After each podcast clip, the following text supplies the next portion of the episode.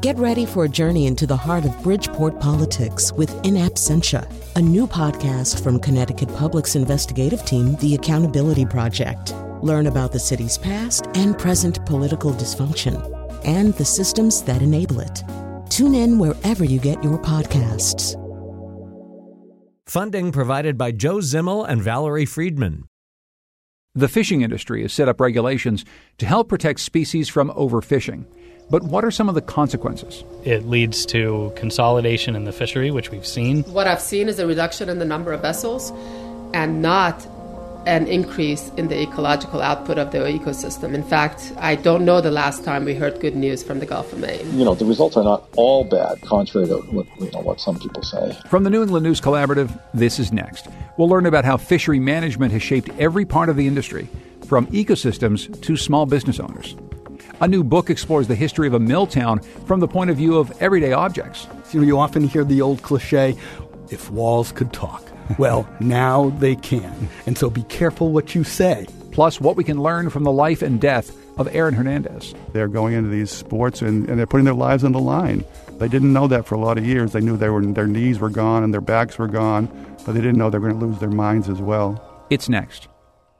Next is made possible in part by our founding supporters, who believe in the power of collaborative news coverage, including the Common Sense Fund, supporting the New England News Collaborative and its coverage of climate change and the evolving clean energy economy. Support also comes from Douglas Stone and Mary Schwab Stone through the Smart Family Foundation of New York. I'm John Dankowski. Thanks for joining us. Aaron Hernandez would have turned thirty years old next week. He also could have been on his way to a Hall of Fame football career. Hernandez was born and raised in Bristol, Connecticut, not too far from the headquarters of sports giant E S P N, and he rose to fame as a tight end for the New England Patriots. But after just three seasons in the N F L, he was put on trial for multiple murders and sentenced to life in prison. And at twenty-seven years old, Aaron Hernandez committed suicide at a correctional center in Massachusetts. Last year, a Spotlight series from the Boston Globe explored his life, death, and legacy. It's called Gladiator, Aaron Hernandez, and Football, Incorporated. The series and podcast examine what his death can teach us about the football industry and the long-term effects of the sport on players' brains. Bob Holler is an investigative sports reporter for the Boston Globe and part of the team responsible for the series. Bob began by telling us about Aaron Hernandez, the football player. From the very early age uh, that he first began playing football in uh, Bristol, Connecticut, he was a star and worked his way up into the University of Florida. He was a the Mackey Award winner as the best tight end in the country when he finished his, finished his junior year at uh, Florida. And the Patriots drafted him in, in the fourth round of the um, two thousand ten draft. He fell to the fourth round because he had character issues that he had developed in high school, the final years of high school and in um, college. But by the time he got to the uh, N F L, he was a, a spectacular player. And uh, went to the Super Bowl and caught a Super Bowl touchdown pass, which is every boy's dream, I guess.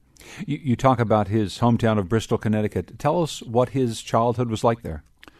Well, this is one of the great surprises that, that we discovered was, you know, we, we knew the, the, the sort of the narrative that uh, developed after his death was that um, Aaron began to fall apart after his father died when he was sixteen. His, his father died unexpectedly of a bad medical problem after a standard hernia surgery in Bristol. But the fact is that he didn't have a, a, an Ozzie, Ozzie and Harriet life at all. His father was brutal, uh, beat him savagely as a child, and his father was homophobic. And uh, we've learned uh, also that uh, Aaron was really exploring his sexuality at a young age. By the sixth grade, he was involved with other boys, and his father was vehemently uh opposed to to all that. He didn't know it at the time, but even if Aaron uh, exhibited any kind of, uh, you know, feminine type of uh, instinct, he wanted, at one point he wanted to be a cheerleader, which his father, you know, shot down immediately.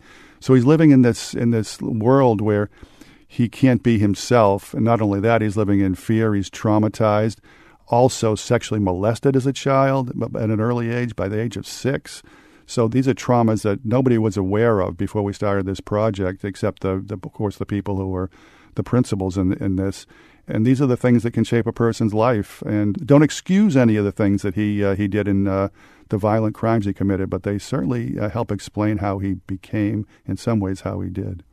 So he has a, a football career at the University of Florida. Analysts will say that he had character issues. What exactly did the character issues at the University of Florida mean?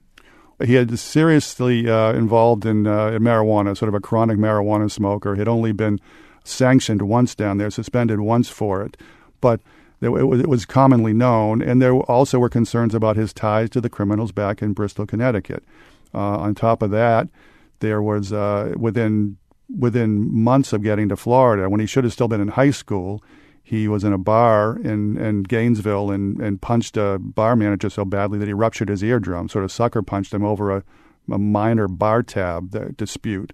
Uh, later, he was uh, in a confrontation where one of his friends uh, had a chain ripped off, one of his college friends, now, now an N F L player, Mike Pouncey, had his uh, gold chain ripped off. And soon after that, the person who they believed took the chain was shot, or one of his associates was shot. So he's he's in the fringe of this. He's not involved in it, but he's in the fringe of it. And so scouts realized that this guy had some problems, and that's why so many teams took took a pass on him. I mean, he was the the N F L teams had one hundred twelve chances to choose him in the draft, and none did until the Patriots took him with one hundred thirteenth. And that's really one of the stories of the success of the New England Patriots. It's the ability to find the player in the fourth round who fell out of favor for whatever reason. And, of course, the fact that he gets here to New England is the next part of the story. I actually want to play some tape from Greg Bedard, who covered Hernandez as a football columnist for the Boston Globe and Sports Illustrated. Here he is from the uh, from the podcast. I think the worst thing to happen to Aaron Hernandez was that the Patriots drafted him. I think that this story turns out a lot differently if he's, say, in Seattle or San Francisco or someplace just out of reach of Bristol, Connecticut. So, Bob, why is that? Well, uh, it, it's echoed by his close friends, uh, some of his close friends, uh, childhood friends as well. I mean, because he was so close. I mean, it's a two-hour drive from all the turmoil and, and the and, and the criminal life there in, in Bristol that he was associated with. And those guys were were around him all the time. And it's you know it's not clear that they would have been with him if he was playing in San Francisco or Seattle or L A They were his running mates, and uh, th- those are the guys he got into serious trouble with.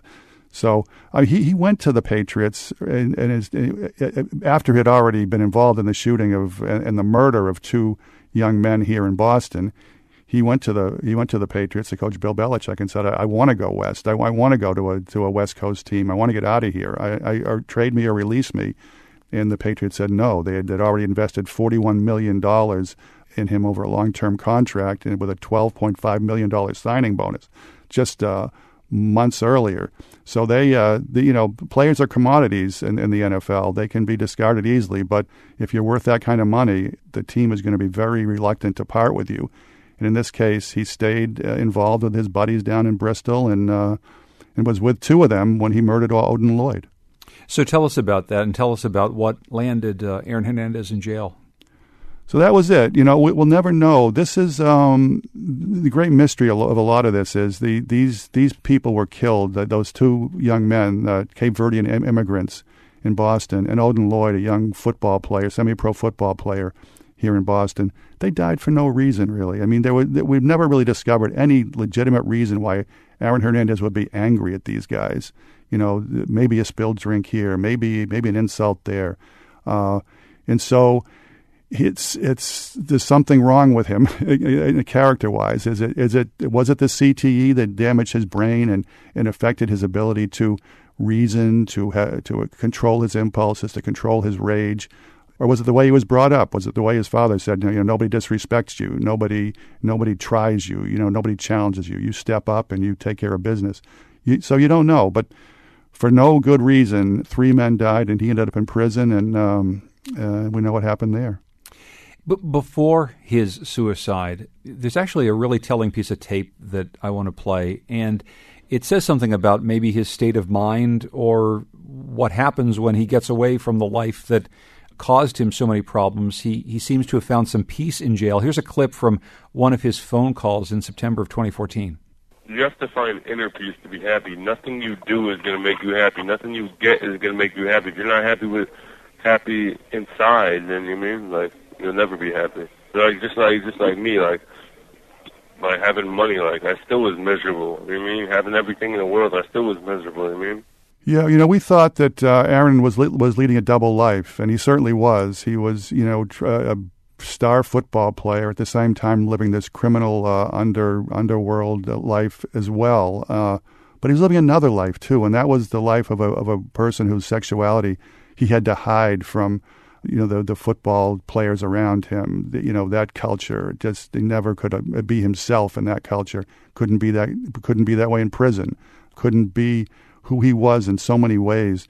So he was obviously deeply conflicted. I mean, he his, he was devastated that his fiancée found out that he was, you know, his sexuality wasn't what she thought it was. And, uh, and it, so he's tormented uh, inside. And again, none of this excuses what happened, but it, it does give a little more of an explanation to it. You mentioned C T E before, and this is another one of the potential explanations. C T E is this progressive degenerative condition that has been found in the brains of, of many football players now uh, who've sadly passed away. W- what can you tell us about C T E and Aaron Hernandez and what it what it may have done to him? Well, I know I've spent much of the last few years uh, writing about C T E and about uh, players who have been afflicted by it and their families and, and the toll it takes not only on the players but those around them uh, because they develop uh, very uh, radical changes behavior-wise in some cases. Uh, you know, I've talked to the wives of players who died, and before they died, they, they for many, many years, for most of their lives were, you know, kind, gentle guys. I mean, of course they're football players, but off the field, they're not. And yet, in the final months or years of their lives, they undergo changes and they become violent, you know, over nothing. And and eventually, they, they in some cases, committed suicide at a, at a young age. And uh, very much like Aaron Hernandez did. Uh, a last thing for you, Bob. At the end of the first episode of this podcast, you, you have a reflection on whether or not your grandson should should play football after all that you've learned. Tell us more about that and tell us about what you've thought about the sport that, that you've covered now that you've learned so much about what it can do to people. Well, it's been a, it's been a, a sort of a painful evolution in some ways. I grew up, uh, you know, loving the Patriots. I grew up, I'm, I'm a man of certain age that uh, I, I would follow them and watch them at Fenway Park and Harvard Stadium and Boston University before they had a home. And uh, and uh, so I, I love those guys. And some of those guys I've seen since then, and I've talked to them since then.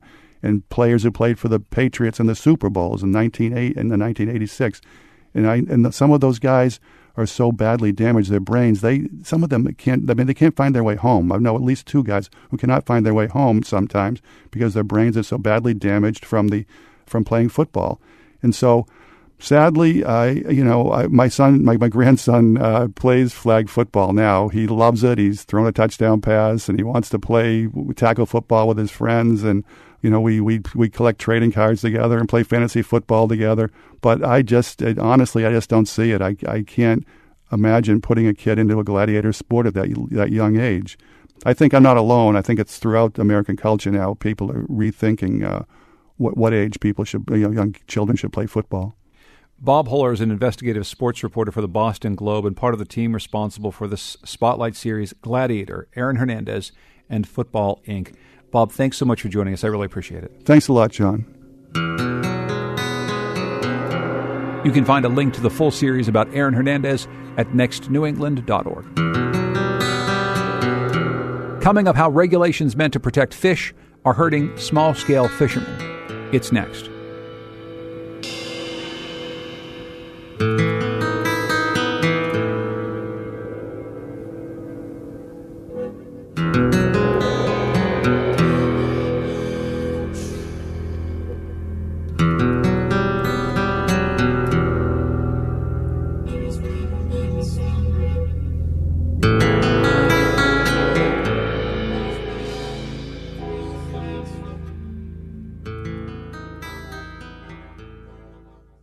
Next is made possible in part by our founding supporters, who believe in the power of collaborative news coverage, including the Common Sense Fund, supporting the New England News Collaborative and its coverage of climate change and the evolving clean energy economy. Support also comes from Douglas Stone and Mary Schwab Stone through the Smart Family Foundation of New York. The waters around New England once teemed with cod, but the story for the last few decades has been one of overfishing and decline. In twenty ten, a new set of regulations were put in place that were designed to protect the fish that were left, but these regulations have made it hard for small-scale fishermen to make a living. Producer Matt Frasica introduces us to one of them in his podcast, The Briny. His story explores the unintended consequences of conservation. Here's Matt. Watch your step, get on. Earlier this year, I met this fisherman in Maine named Tim Ryder. A little noisy in here, but this is Finlander one. We've got the engine running, just charging the batteries, getting ready to do what we do. I'll shut it off so you can actually hear a little bit here. Tim's a tall, athletic-looking guy in his forties. His boat, the Finlander one, is small for a commercial fishing boat. This is a thirty-six Northern Bay, so it's thirty-six by, I think, thirteen feet wide at the, at the widest part. And this is powered by three hundred seventy-five horse John Deere, so we cruise at like sixteen, seventeen knots, which is quick for a commercial boat. That speed lets him get to good fishing spots far offshore. Most important part right here. Yeah. Here's next up. Brotherly love, right about now. You would die. Oh, yeah, a little Cinderella right here. So this is how we roll out right here. Totally. Sunrise, beautiful sunrise, nothing like some eighties hair music to go with it. I love it. So. But when the weather kicks up in the North Atlantic, being out in that little boat is not the safest. Yeah, I mean, the last the last trip we went out, it was, uh, boy, it was a white-knuckle ride in. You know, boats are boats and they're not surfboards. And my little boat was doing twenty-three knots with no throttle coming down a wave with very little control, and that's actually a dangerous situation because if you put the you put the nose of the, the bow of the boat into the next wave, you'll go ass kettle over backwards. His business is a super small operation. Just a few people going out to catch fish. We catch cod, pollock, haddock, cusk on rod and reel, uh, all by hand. He recently added another boat, Finlander two, that catches different species with a net. But for the past few years, all the fish he's caught has been with rod and reel. But even still, Tim manages to bring in a lot of fish. This is our office. This boat caught two hundred-ish thousand pounds of fish this year. And all those fish get treated on the boat. We bleed our fish right away. We brine our fish. We get a really nice, colorful fish that's like super chilled right through. Those fish are on our customer's plate twenty-four to forty-eight hours after swimming around. Most fishing boats in New England are bigger. They go out for longer. So the fish they bring back has been on ice for a while. Weeks, sometimes. Tim and his employees run their own distribution company called New England Fishmongers that brings their fish directly to high-end restaurants. Those restaurants pay a bit more for Tim's fish because it's so fresh, and because they know they're getting super local fish caught by this sort of artisanal process. That kind of freshness is unparalleled. That's Evan Mallett, a chef who owns a couple of fancy restaurants in Portsmouth, New Hampshire, and Belfast, Maine. Evan says the fish he gets from Tim is better than anything he can get from a larger distributor. The way that the fish on that boat is handled not only ensures a higher quality, but enhances the shelf life of that fish in my restaurant. Like a lot of small business owners, Tim struggles to make the financial side work. He catches a lot of fish, it's not that. And he's got plenty of customers willing to pay for his premium product. The problem is, he has to pay someone else for every fish he catches. To understand why, you have to back up to nineteen seventy-six and the law that governs fishing in the United States, the Magnuson-Stevens Fishery Conservation and Management Act. We call it the Fish Bill because half of us don't remember the name. That's Niaz Dori. My name is Niaz Dori. I'm the coordinating director for Northwest Atlantic Marine Alliance. Before nineteen seventy-six, most fishermen in the U S were small-scale operators like Tim. And they were having trouble competing with big industrial fishing operations coming from overseas. But Magnuson-Stevens, or the Fish Bill, or whatever you want to call it, changed that. The bill closed U S waters to foreign fishing boats and encouraged U S fishermen to invest in bigger, more efficient boats that could catch more and more fish. Paul Molyneux watched all this happen firsthand. He's an author and former commercial fisherman. And Paul got started fishing just as Magnuson-Stevens was going into effect. In nineteen seventy-seven, there was a new boat being launched in the Northeast every four days. So it was perfect time to for a guy coming from the suburbs of Philadelphia to get into the fishing business because, you know, they were taking anyone. And that's basically, you know, and I'd lied my way aboard. You been fishing? Yeah. you know, yeah, with my grandfather in a pond. Paul loved fishing, but he didn't like what he saw on the big draggers, fishing boats that use trawl nets to catch pretty much anything in their path. So we, we got into hake that were just on the margin of being, you know, market size.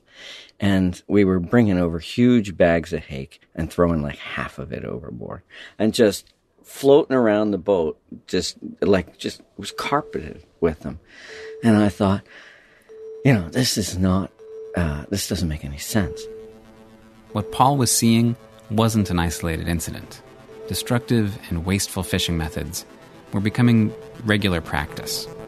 We provided loans to fishermen to scale up without knowing what the ecological boundaries are going to be.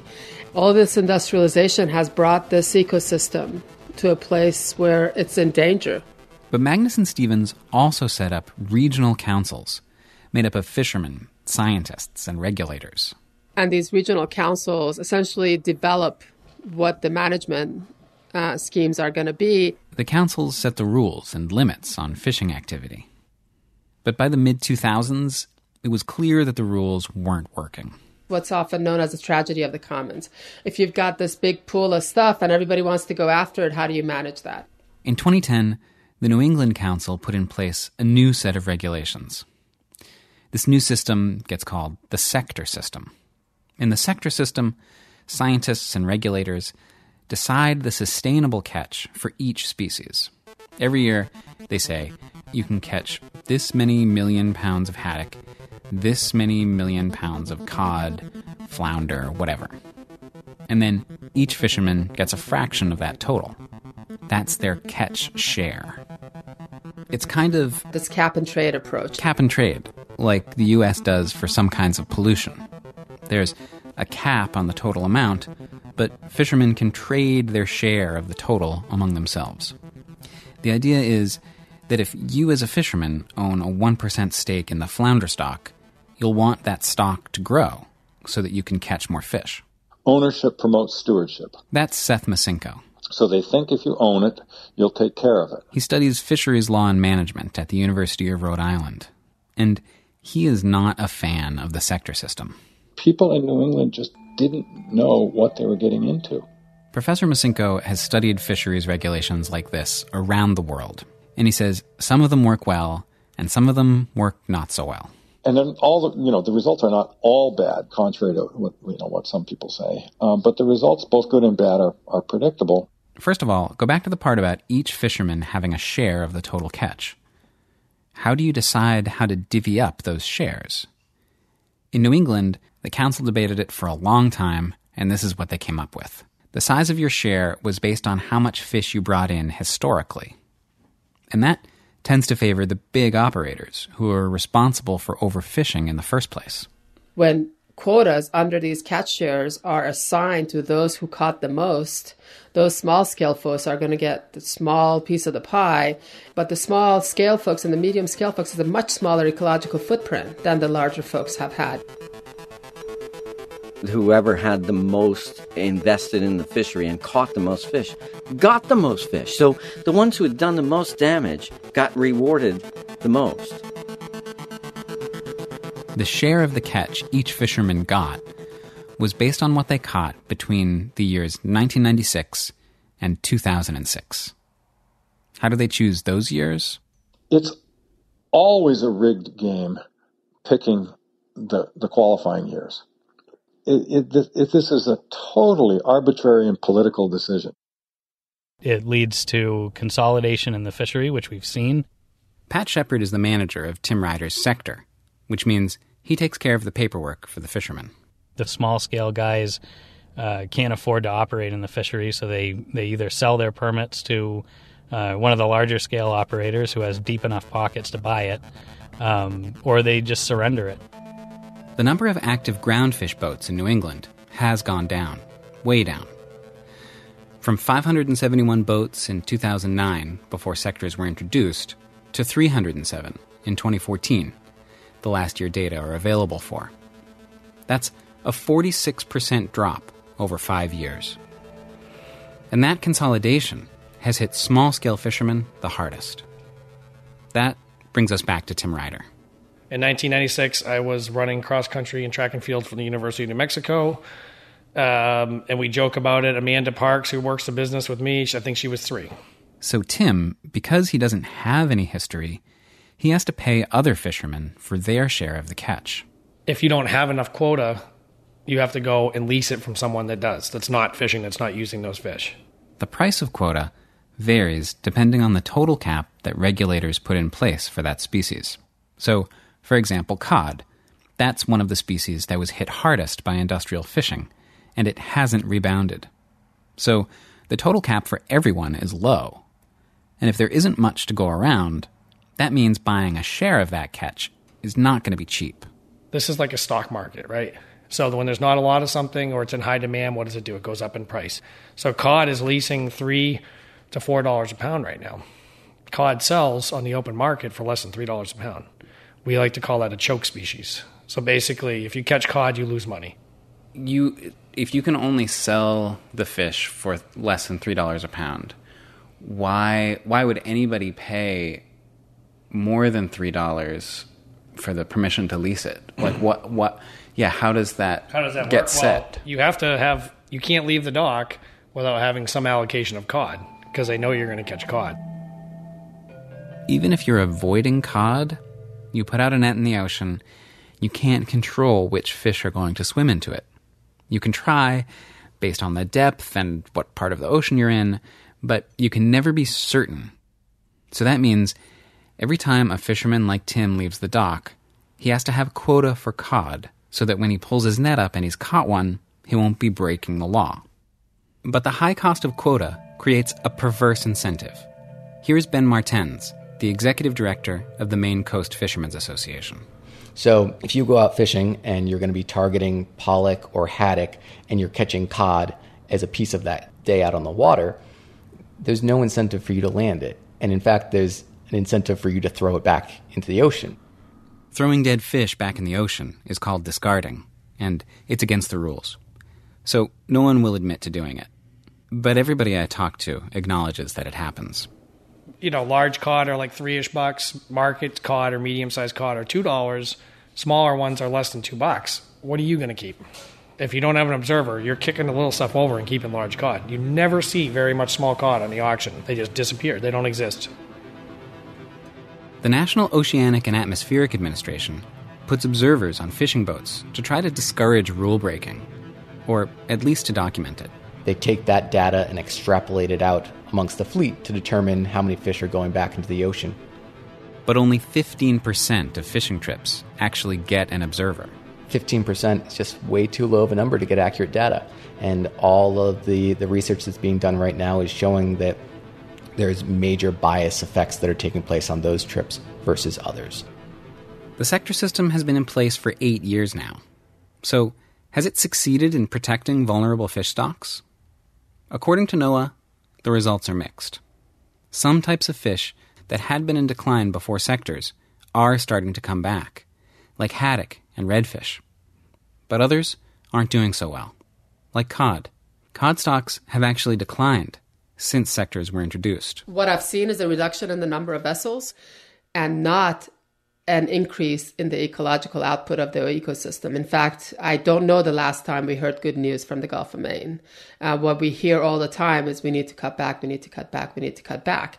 And so, um, to me, it hasn't worked. None of this is new. Cod stocks have been on the decline in New England since the nineteen eighties. And the causes are complex, from a decline in the kinds of fish cod like to eat to climate change. And consolidation first got going back when the cod stocks began to crash. Still, critics of the sector system say there should have been caps on the total amount of the catch that any one fisherman can own. They had the opportunity to put controls on this program. So, for example, in Alaska, they have a one percent cap on ownership in the halibut fishery.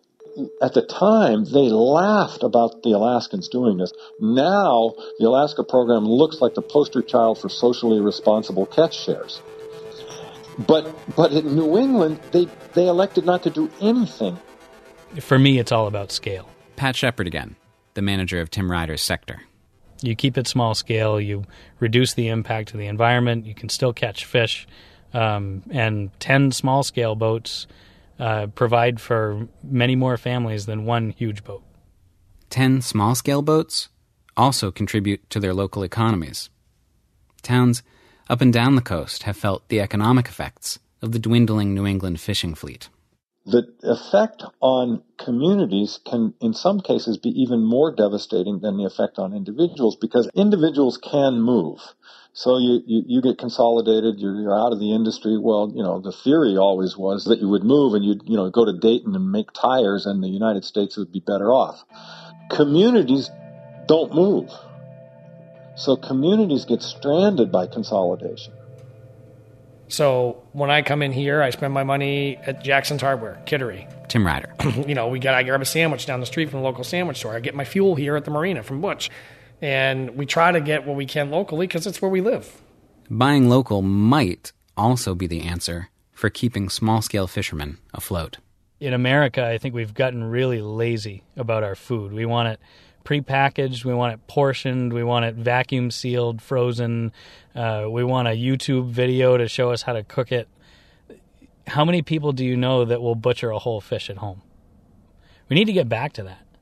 Going to meet a, a boat at the dock, getting a couple of fresh fish off of them, and uh, that's what will secure a fair price for the fishermen that are that are catching our seafood, and uh, it'll it'll connect us a lot better to what we're eating, because we know where it came from. Tim Ryder knows that there needs to be limits in place to protect the health of the fish stocks. But the way the sector system was set up, it favors big operators who were active decades ago. The way Tim sees it, that means in order to fish, he has to pay someone else not to fish. The permit that we leased most of our fish off this year, uh, we paid that individual over seventy-five thousand dollars for not fishing. It, it's a fail for a small business owner. I'll tell you right now, like we, it's a fail. Basically, the old people that are leasing fish need to get out of the way and let someone else do the job. This piece was produced by Matt Frasica for his podcast, The Briny, which explores stories from the ocean. Coming up, paddling a polluted river, and an old factory building comes to life. It's next.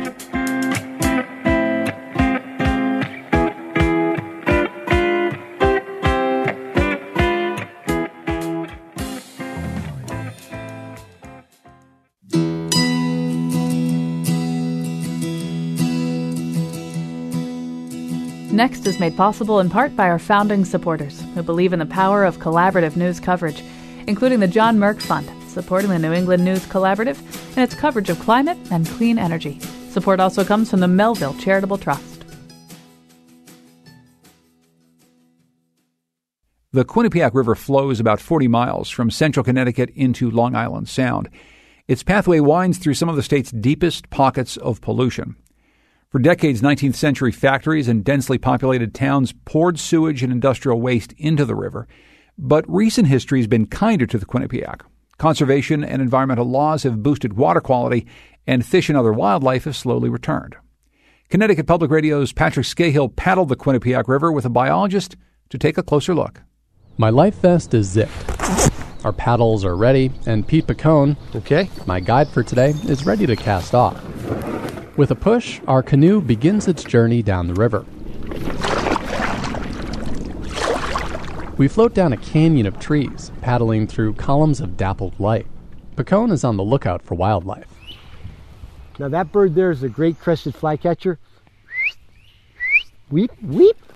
That one is a cavity nester. Above us fly Baltimore Orioles. We see the wings of a great blue heron fan out before us as it shoots skyward, and all along the riverbank is another bird, the spotted sandpiper. They're, they're a very identifiable bird. There, there's one right there, right there. That was his call. Did you hear it? There it is, right there. For a long time, wildlife on the Quinnipiac was virtually non-existent. Pollution from industry in the nineteenth and twentieth centuries killed off fish and chased away birds. And if there's a river that needs, you know, help and attention, it's this river. But there was an upside. In the eighteen hundreds, that pollution inspired some of Connecticut's first environmental laws. And over the next century, regulation and litigation helped to clean up the river. Most recently, funding work that wrapped up this spring to remove old dams and water pipes from the river. You know, it's had a lot of challenges, and it's on its comeback, you know, and it's we don't want to lose that comeback. We want it to get stronger and better. Conservationists say those removals open the river to migratory fish like American shad and river herring for the first time in one hundred fifty years.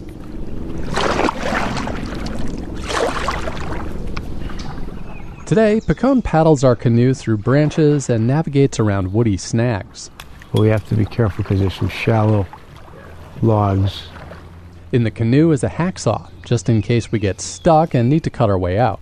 But today, we've been lucky. Even though there are some downed trees, we pass right on through. The river's been very friendly to us, I'll tell you. Around a bend, our canoe finds itself enveloped in a field of floating white downy puffballs. For a few seconds, it feels totally alien. Countless translucent speckles hovering and scattering light all around us. That's the uh, seed of the cottonwood tree, which cottonwoods are very common along the floodplains. This is the time of the year that it produces its seed, and uh, that's what you're seeing. Overhanging shrubs cling to nearby riverbanks. It's silky dogwood, a plant that's a great hiding spot for wood ducks and muskrats. For Picone, the river's mystery and variety is its charm. You know, you're, you're, you're on your own. You're, you're doing your own thing. You're enjoying nature. You're, it's an adventure that every bend has something new, different. A few minutes later, our journey ends. We carefully take out our canoe, but as we walk, the river has one more surprise for us. Right there. Yeah, right there. That is a bald eagle right there. Wow. Awesome. Look at that. That is special, man. Wow. The eagle dives, powerful and fast, welcomed back by a river that's slowly returning to the way it was long before we got here. For the New England News Collaborative, I'm Patrick Scahill in Hartford. Many polluted rivers in New England are making a comeback, and so are some of the old mills that polluted them in the first place. They're being turned into high-end lofts, artist spaces, and modernized manufacturing sites. It's this history and transformation that David Leff explores in a book of poetry called The Breach, Voices Haunting a New England Mill Town. Leff is no stranger to this issue. He's the former deputy commissioner of the Connecticut Department of Environmental Protection, and he's lived for thirty years in one of these mill towns, where manufacturing is long gone, but the mill buildings still loom over the town. Old mill villages have always been a fascination for me. I think they have incredible stories to tell, uh, both in terms of the larger black letter history that we read in history books and the history of individuals and families. They're very compelling sites. Why did you choose to tell the story uh, through the lens of, of everyday objects? Uh, a lava lamp, a typewriter, an umbrella, just things found. What I wanted to do is is jumpstart people's thinking by coming up with a different way of presenting that material that would then kind of open the gates of understanding, that would enable them to see what we take for granted in a in a new way. And so I came up with, why not the objects? You know, you often hear the old cliche, if walls could talk. Well, now they can. And so be careful what you say. The walls are listening. They may be. So that people get a sense of, of what exactly this sounds like. Maybe you can do a, a brief reading from the book. Do you have something for us? Sure, sure. Um, I'm going to read a, uh, a poem about the wood stove in back of the local hardware store. Harold Oak Stove, number sixteen. Paunchy middle-aged guys better not call me pot-bellied. I'm cylindrical, over five feet tall from leg to shiny nickel finial. Made by O G Thomas of Taunton, Mass., I've a goodly sixteen-inch firepot. Been back of Rockwood Falls hardware since Christ was a corporal. Old-timers gather round to smoke and swap lies even in summer, though there are more when I'm stoked to ward off the cold. A few pull up an old nail keg, but most stand on the squeaky hardwood floor, talking with their hands as sure as their voices. Always been weather and sports, a few laughs. Never seen nothing like the resentment over the factory, glowing hotter than any cherry coal I ever held. Some say it's fickle markets or foreign exchange rates what killed the company. You got your conspiracy types and backseat drivers who knew Jenkins should have bought Miriam's steel box or that little eyelet company over Waterbury Way making drawn metal lamp parts. Then there's the Monday morning quarterbacks whose twenty twenty hindsight saw statistical process control, computer-aided design, or a continuous wire casting machine as saviors. Never heard none of it before. Now everyone's an Edison. I love the fact that uh, he's made in Taunton, Mass for some reason. Yeah, well, it, it just seemed like the perfect stove to have, uh, you know, another New England manufacturing town. And that's, you know, that's they traded all, you know, they, they had one product and they were known for that product, but they bought other products to make what they what they produced. One of the things that you're grappling with, of course, is is a more current issue at so many of these mills and something that you grappled with when you worked at the Department of Environmental Protection. Uh, environmental concerns like contamination in groundwater, cancer clusters. The, the wife of a factory owner poses an interesting question in your book. She asks, how do you comply with regulations that didn't exist in the nineteen fifties and the nineteen seventies? And it, it is an important question to ask. That said, there there is some thought that, that people perhaps should have known better. How, how, how do you think about that well, question? It's it, it it's a it is a reasonable question, and it's a very hard one to answer. You know, they you could follow all the rules and still wind up with contaminated groundwater because the the both the public, the government, and industry perception were was very different. Doesn't mean that there shouldn't be responsibility for those who benefited, uh, but uh, that's a very reasonable question for someone to ask. But there just there simply was not the consciousness of this. Now, you might say, well, they should have known better. Uh, but, um, you know, it's it's hard for us with the knowledge that we have now about contamination in parts per billion, for God's sake, to really judge those who came earlier, even though they have to be held responsible. Hmm. David Leff is former deputy commissioner of Connecticut's Department of Environmental Protection. He's the author of several books, but also this new one, The Breach, Voices Haunting a New England Mill Town. David, thanks so much for joining us. I appreciate it. Thank you, John. Matt Lorenz knows something about making the most of old things. He's a touring musician from Western Massachusetts who surrounds himself with homemade gadgets and gizmos. It's part of what makes his unique sound as the one-man band, The Suitcase Junket. New England Public Radio's Karen Brown introduces us to this old-fashioned troubadour.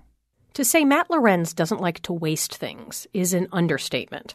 He takes old guitar frets and hammers them into earrings. He converted a box of junk into an instrument. It's a, basically an old cheese box that I had full of bones and silverware. The bottom symbol is the wooden box. The top symbol is all these objects hanging off of an old eight millimeter film reel. On stage, Lorenz wears ratty yellow loafers he got used fifteen years ago. And his guitar he found in a dumpster. It had this weird, buzzy, growly sound. It only sounded good in an open tuning. And I, you know, sort of fell in love with the limitations of it. In short, Matt Lorenz is highly resourceful in music and in life. I met him at his farmhouse in Leverett, Massachusetts. He was on break from touring, putting logs into an outdoor oven so he could boil sap into maple syrup. You keep a boil going, so you feed the fire from this side, and it's it's fierce right now. But despite his bohemian setup, Lorenz is no ragtag indie musician. He's signed with Northampton record label Signature Sounds, plays about two hundred gigs a year, has a publicist, a booking agent.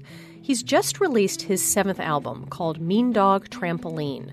Yet even that is a product of his offbeat recycling methods, including lyrics that came from a homebuyer's workshop he once attended. I found notes from it, and they were completely incoherent. It, you know, it looked like I was mostly drawing little imaginary creatures and writing down the occasional word, you know, without any reference points on the page. Danger, sanitation, leaky windows and lawns. But being someone who doesn't like to see things go to waste, even, you know, my own idiot scribblings, I scraped them together into a tune. But the mean dog and the trampoline, which is sort of the chorus of that song, are two things that insurance companies apparently really don't like you to have. Lorenz has been making music since he was a child in southern Vermont, taking piano, violin, and saxophone lessons. At Hampshire College, he created a major around experimental music. He spent a few years working on farms, painting houses, and playing in bands on the side. By two thousand nine, he was making a living as a solo performer.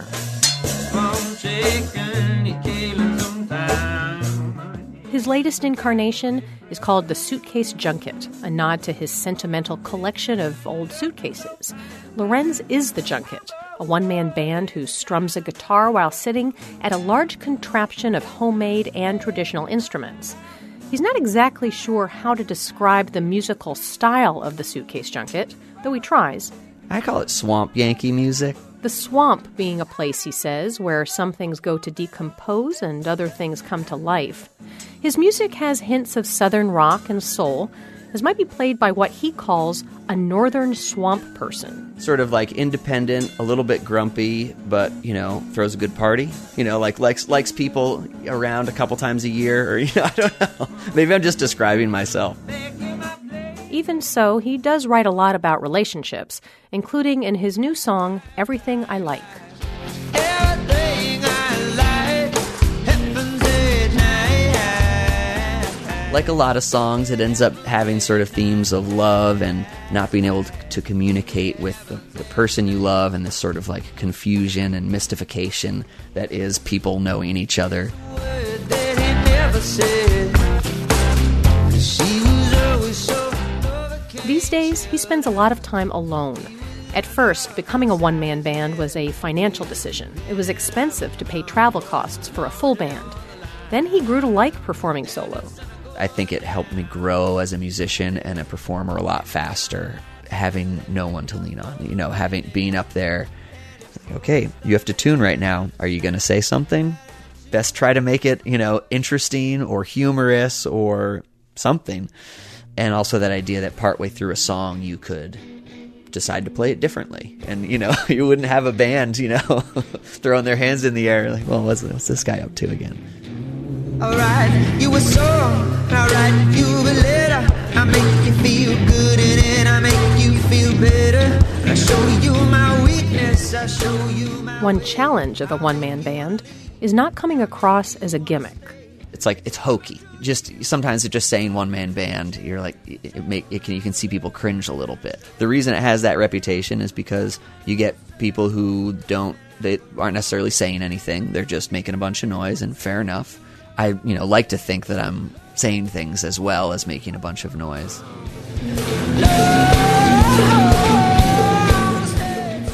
And sometimes, for what he calls a musical palate cleanser, he'll step out from behind his contraption and play acoustic guitar.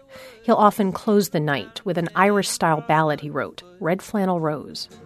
I was cold and I was hungry, and I was feeling pretty good. And the fabric of the place was just starting to show. That's when I met her, my red flannel rose. And it's a, a really nice moment because it is this kind of... Everything is is stripped away, you know. It's like, and then there's also just a song in a room. She's no crime. There's a spot in my heart where not much anything grows.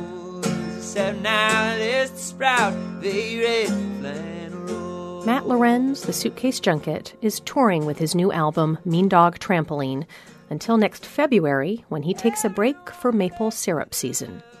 For the New England News Collaborative, I'm Karen Brown.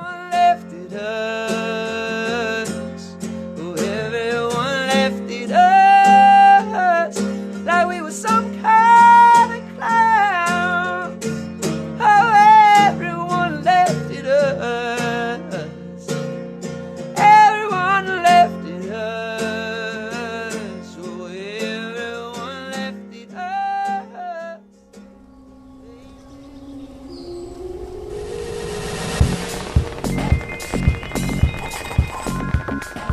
You can find our show wherever you get your podcasts. Just search for Next New England.